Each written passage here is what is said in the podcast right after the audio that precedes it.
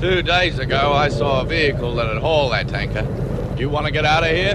You talk to me.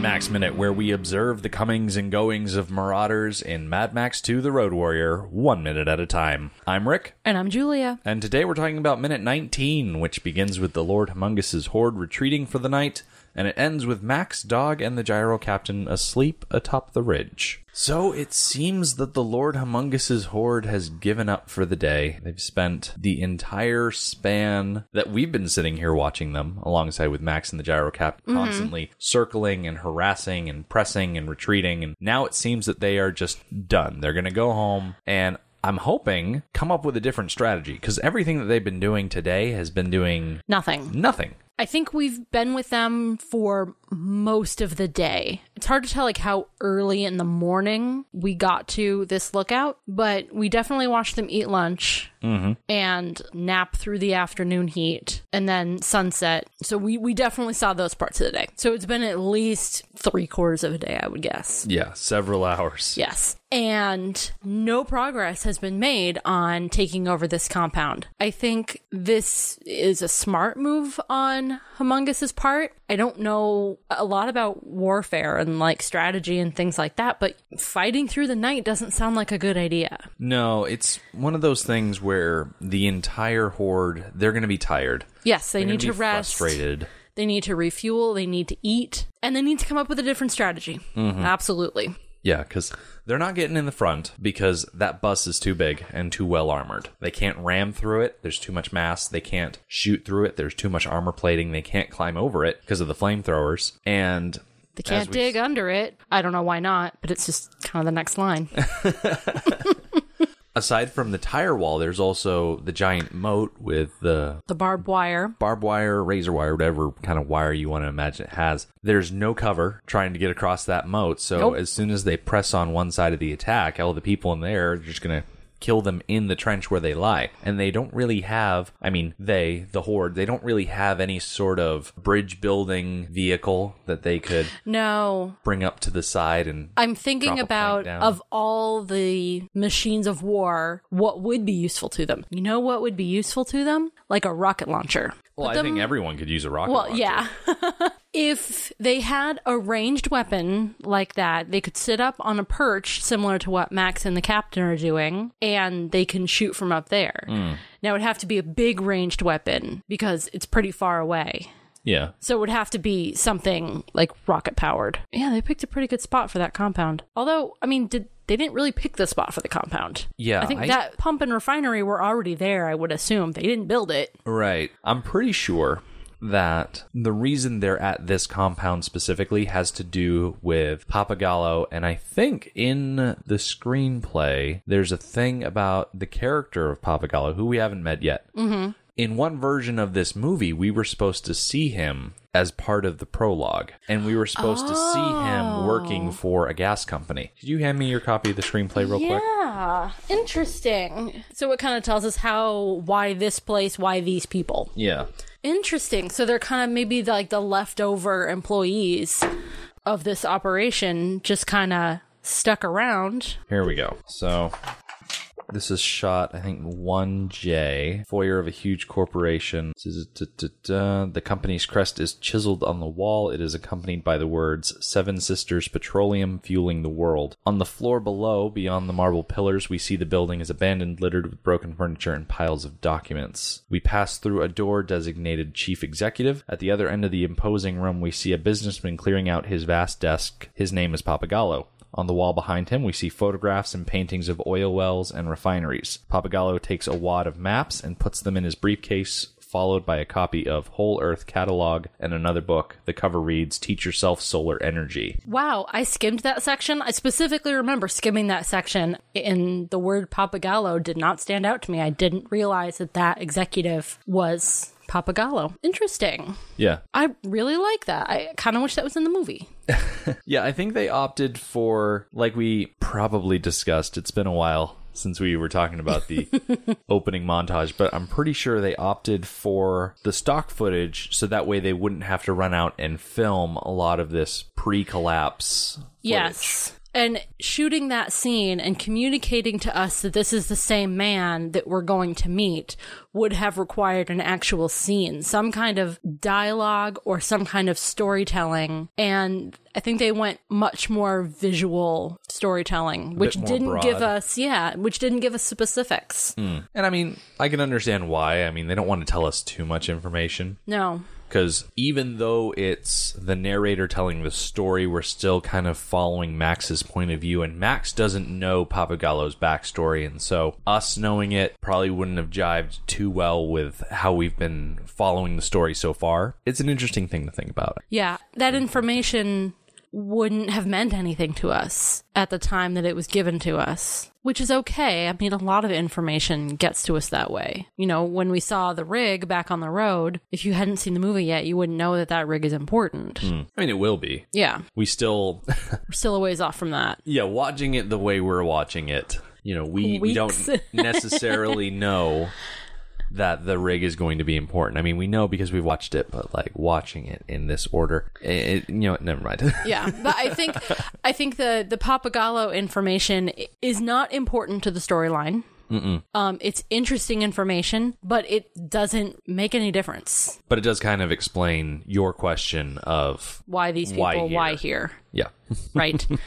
and I think the whole point of that was this is an incredibly defensible position. Yeah. There's nothing, you know, it's flat, it's open, it's guarded from general view, but these peaks are not close enough to be effective for attack. right. And it's not like we're in a area where there are a lot of beams and trees and things that you can craft for siege weaponry out of. Certainly right. not. Right. And the Horde, while they may be skilled fighters in small stuff, small skirmishes, Yeah. road chases and ambushes, they would never have cause to be practiced at siege warfare. Mm-hmm. Yeah, we we've been able to sit back and watch them circle around and be not very effective and just kind of sit here and chuckle at them alongside with Max and the gyro captain. But we're about to see come next week how terribly effective they are at doing just what you were talking about, taking out singular targets on the road. Like that's what they're practiced at. That's where they excel. You know, you don't spend a specialized force up into a situation where they're not trained for it because their talents are going to be wasted. And that's pretty much the situation that the Lord Humongous finds himself in. He's got a crackpot collection of marauders and raiders and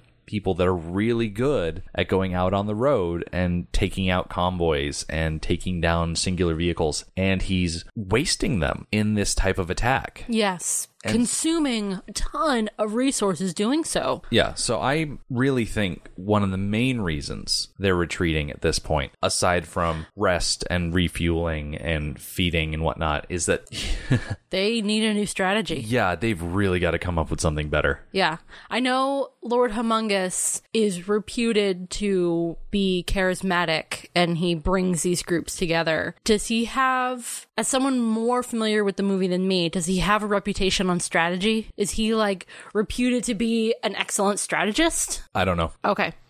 I- I'm thinking he needs like a strategic advisor. I don't think he's that organized, but he needs one. I think most movie villains need like a personal assistant. Yes. Oh, I love those cartoons. Yeah. They're fantastic. If if uh supervillains had personal assistants. So we go from this shot of all of the vehicles leaving the compound and they're kicking up these big dust trails and we kind of zoom out so that we get roughly that same shot, but we also get Max and the gyro captain in kind of the foreground. You can kind of mm-hmm. see them sitting on the ridge with everything happening below. And I really like the composition of this shot, Yeah, once again, the way it's layered together. beautiful. Mm-hmm. I my favorite part of this shot was the horizon appears curved, like the curvature of the Earth, earth. And it creates this illusion that the the compound and Max and the captain sitting up on the, the peak watching them that they're a much larger part of the earth than they really are. And it brings into focus these people here in this valley, this is their world. Mm-hmm. And whoever wins and whoever loses, the loser is going to die. Without this fuel, the person who doesn't have this fuel isn't going to survive. If the Marauders lose, and it was their choice to attack, so this is something that they didn't have before that they decided they, that they wanted. They are expending so much fuel getting it that if they lose, they might not have anything left. They're like putting all of their eggs in this one basket. It's like you gotta spend money to make money. Well, if you spend money to make money, but you don't make money, then you have no money. Yeah, they're spending a lot of money, metaphorically, on this venture. Yes. And they're not seeing a whole lot of return. No.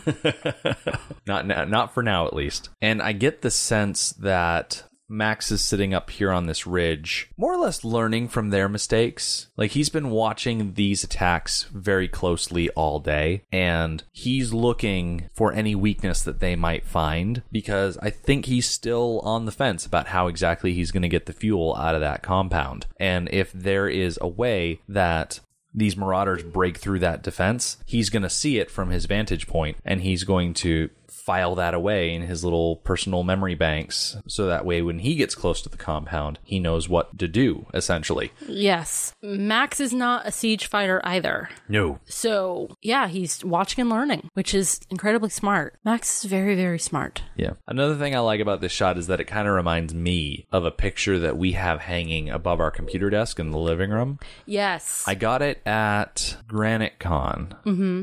Also known as Granite State Comic Con, a couple of years ago, from an artist whose name I can't remember because sometimes artist signatures are kind of like the writing on a prescription, you know, hard to decipher yes. because doctors have terrible handwriting, but that's another thing for another day. But it's a picture of a lone figure sitting on a ridge, and below him in a valley is this like vehicle horde of marauders and raiders that are chasing after a war rig. And it's kind of inspired by Fury Road, but it's it's nice because it's not orange tinted like you would expect. It's kind of like blue grayish. Yes. And so it's a bit more muted, and it's got some really nice line work. And yeah, it's beautiful. I really like that piece. I'll have to put a picture of it on the listeners page so that everyone else can see it too. Yes, it's a good idea. Speaking of Mad Max art, one thing that I don't think I showed you, I went to Boston Comic Con yesterday. Now, granted, when this episode airs, It'll be end of September ish, maybe? it'll be the end of September. We're recording it in mid August. So when I say I went yesterday, I went on August 12th. but I saw a really cool piece of uh, art from this artist who wasn't at their table. His name is Corin Howell, C O R I N H O W E L L, but he had comic book covers that he had drawn combining Transformers with Mad Max Fury Road. Here, check them out. I'm showing Julia the pictures that I took on my phone. I'll have to post these to the listeners page as well because they are pretty cool. They essentially cast Megatron as the Giga Horse and Optimus Prime as the War Rig, and they are just crazy awesome looking. That's pretty awesome. So, Nice. yeah, we're going to put some art on the listeners page today. Yeah. So be sure to check that out. Oh, there's so much wonderful Mad Max fan art out there. Getting back to the minute.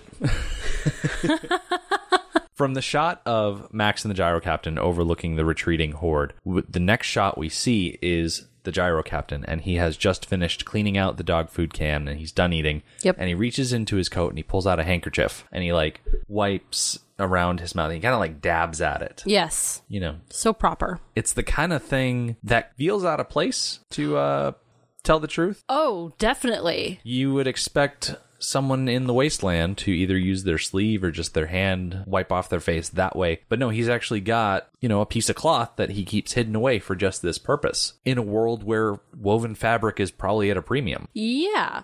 This little action that he does, even in like today's society, most people don't do it. So him going out of his way to keep this piece of cloth is doubly unusual. Mm. as i was watching this happen i had a thought the idea of habits that people have and how that relates to the idea of ritual. Now, habits, not all habits are rituals, not all rituals are habits. And I found a article on circulfoundation.org where they were talking about the difference between the two. Now, when I say ritual, I'm not talking about the Jewish mitzvahs or the Islamic daily prayers or the sacraments of Christianity. No, these are more like personal and mundane. And Circual Foundation, they say on their website, habits develop without us knowing it. We start doing something one day, and over time, the action is so ingrained we don't even think about it anymore. Rituals, unlike habits, are done with deliberate intention and concentration. And so I look at the gyro captain pulling out this napkin and wiping his face off as kind of a little post meal ritual that he does, something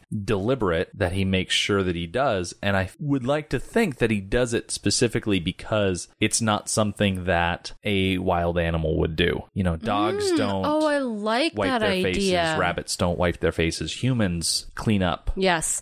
when they're done eating. Especially after the day he's had, Yeah. where Max has come first, the dog very purposefully has come second, and he has come 3rd A mm-hmm. dog has been placed, an animal has been placed before him in the priority line. So, especially right now, he needs to remind himself that he is not an animal. He needs to be above an animal. And this is a ritual that reaffirms that for him. I don't think we ever see the gyro captain eat again in this movie, so I wouldn't necessarily say that there's an established pattern that we can go off of. Mm-hmm. But you look at the gyro captain and how he behaves, and that's just the type of thing that you would look at and say, oh, he probably does that after every single meal. Yes. Just so that he can feel a little bit more human. This reminds me of a book that I have that I'm going to go grab off the bookshelf by Gretchen Rubin called Better Than Before. It is a book about strategies for forming habits to build a happier life. And by your definition, these shouldn't be defined so much as habits as rituals. And I like the idea of rituals, of calling these actions rituals instead of habits. Rituals feel special. Mm-hmm. They're a way of centering yourself. Yes, and we relate that word to the mitzvahs and the prayers and the sacraments that you mentioned before, these larger gestures that are, Religious in nature. yes, and they're important. And the people that do them, they are a central part of their lives. Well, similarly, we take the small things that we decide to do daily, mm-hmm. and they may be small, but adding up, that's what our life is, is the series of small things that we do every day. Mm-hmm. And it makes it important. It makes these small things that we might call habits, the habit of brushing your teeth in the morning, the habit of making your bed, the habit of exercising, turning them into rituals, gives them the importance that they really do have in your life. Mm-hmm.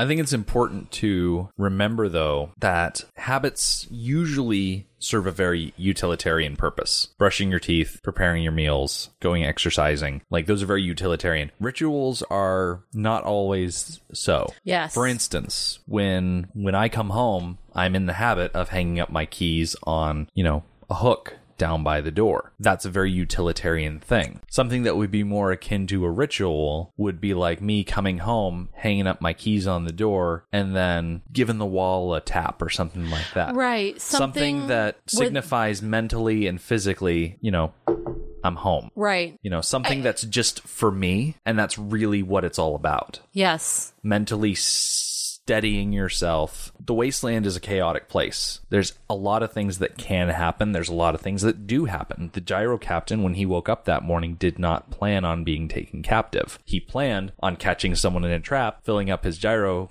copter and continuing to fly. He's in a situation where he's very much out of control, but what the one thing that he is in control of is when he's done eating, he can pull out that handkerchief and he can pat down his mouth. It's something to just I've finished a task and now I'm centering myself mentally. Seems like with a ritual, the action is more important than the product of the action. Right. Like it, it was more important to go through the actions of taking out the handkerchief, dabbing his mouth, putting it away, than having a clean face. Yeah, I don't think his face was even that dirty to begin with. No, and, and that's his- why it's more of a ritual than a habit. Right. And the parts of his face and the rest of his body that are dirty aren't going to get cleaned by the simple action of dabbing his mouth. Right. But it's not about getting clean, it's about the action. Hmm. Yeah, I like having that as part of his character. That little detail that was thrown in there. And I don't think I've heard anything in any interview where Bruce Spence has talked about the backstory that he thought up for the gyro captain. Because as we heard before, George Miller wanted everyone to think of a backstory for their character. Mm-hmm. And I don't know what Bruce Spence thought up for the gyro captain, but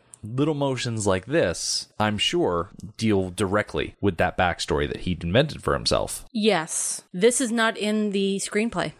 Kind of seems like this was a decision after this particular screenplay was written. Maybe in the moment, uh, Or, or m- maybe in conversation with Bruce Spence, this was something he wanted to do. Yeah, quite possibly. Yeah. So, getting back to the compound, because that's the next thing that we see. Yep. The dust is starting to settle around the compound. The cars have driven far enough away that things are starting to settle down. We get another good shot of, you know, just the compound. And it's got the lights that the gyro captain mentioned earlier. It's got the, the power. And there's a lot less activity at this point compared to what we saw earlier in the day, mm-hmm. where before everyone was bustling around, people were up on the wall, they were actively guarding. Everyone seems to have calmed down for the now, and everything seems just very still. Yeah, it's it's nice to see the compound this way in not a constant state of battle. Mm-hmm. It almost seems like a temporary ceasefire has been called on both sides. Yeah. Like agreed upon, we're not going to fight for the night. We'll see you guys in the morning kind of thing. I, I doubt that there was any communication that that was actually decided upon, but I think both sides were like, we need a break. We need to rest. And everybody's taking advantage of that. Yeah, I think the word you're looking for is reprieve. Yes. It's not so much a truce as much as a tactical withdrawal for the time, and you definitely get the sense that the people inside the compound are grateful for it. Yeah. Yep. Just the slightest moment's amount of rest yeah. afforded them. But at the same time, all of those lights are burning really bright, and so you can bet that everyone is still working and planning, Yes. getting ready for something. The people inside the compound, their fight is much more physical. They're not in vehicles. They are physically manning the flamethrowers and the crossbows and their other defensive measures. So they are physically more tired. They have been physically working all day long. Mm-hmm. So they need to not only regroup, but they need to fix and restock and reset up their defensive measures in addition to resting their bodies. Mm-hmm. And just Yeah, like they the have Lord a lot of work to do. And just like the Lord Humongous is retreating so that he can think of a better plan, they're probably using this time to also think of a better plan. Right, because their plan is working so far, but it's not discouraging the horde enough that they're going to go away, Right. which is their ultimate goal, or to get out. Mm-hmm. Like they're stuck. Their plan is stay in one place, defend the fuel and hold it out and they need they need a better solution that's going to get them out of this. Yes. Cuz the horde isn't really going anywhere for now. No, a stalemate. a stalemate is not good enough for them. Yeah. Yes, it keeps them alive for one more night, but what happens tomorrow and the day after that and the day after that? They need to. I don't know. They they need to discourage the horde enough that they're going to go away, or hope that the horde's resources run out, mm-hmm. Or get themselves out of or there. get themselves out of there. And we're going to see tomorrow that that's exactly what they've decided to do. I know we're being coy about, oh, what are they going to plan? But no, we already know what they're going to plan. Because we go from this shot of the compound, it dips to black. We get another pretty much solid second of darkness. And then we fade up. It's the next morning. And Max and Dog and the gyro captain, they're asleep on top of their ridge. And it looks like Max has a blanket, but you said it's more like a poncho? Yeah, tomorrow when he when he sits up, you can it kind of looks like there's a hole cut in the blanket for his head. Oh, okay. So I think it is a blanket, but he is wearing it like a poncho, Okay. Which is probably just easier for him to manage. Mm-hmm. A blanket, you have to like pull it up over yourself. A blanket is stealable, but if it's physically on you like a poncho, Yeah. no one can walk by and swipe it off of you. That's very true. It's very hard to swipe something quickly when someone's body part is poking through a part of it Yes. because it gets caught. So I'm to have to pay attention to that tomorrow when we catch back up with them. Yep. One major detail that you see is how cold and uncomfortable the gyro captain looks. Because Max has the blanket, Max has dog curled up against him. They're two peas in a pod, and the gyro captain is in the background of this shot, like cuddled up. Like Bruce Spence is a huge guy, And he's just and he's curled up like a bean. yes, and he looks sad. You know what? You know what his position reminds me of? It reminds me of when you. I know it's sometimes you and sometimes me, but it reminds me of when you steal the blankets and I'm trying to stay warm without blankets, and you curl up in a little ball, and you're sad because you don't have any blankets. Yep. I can't corroborate that story because when I'm awake, I don't steal blankets. Well, when I'm awake, I don't steal blankets either. Yeah, I don't usually ever have a problem with you stealing blankets, though. No. I would like to point out that the comforter is on the floor on your side of the bed this morning. Like I said, I can't control what I do when I sleep. I can't help you there, hon. I really can't. I know. But yeah, sleeping is where we leave this minute. It's where we wrap with everyone just cozy, wrapped up on top of that ridge. I wouldn't necessarily say everyone is technically cl- cozy, but the scene appears to have coziness in it. So I will leave it at that. yes. So come back tomorrow. Everyone's gonna wake up, and it won't be like one of those awkward things where you wake up before before everybody else, and the house is really quiet, and you can't be loud because you don't want to wake everyone up. It's it's you know never mind. Yeah, none thing. of that.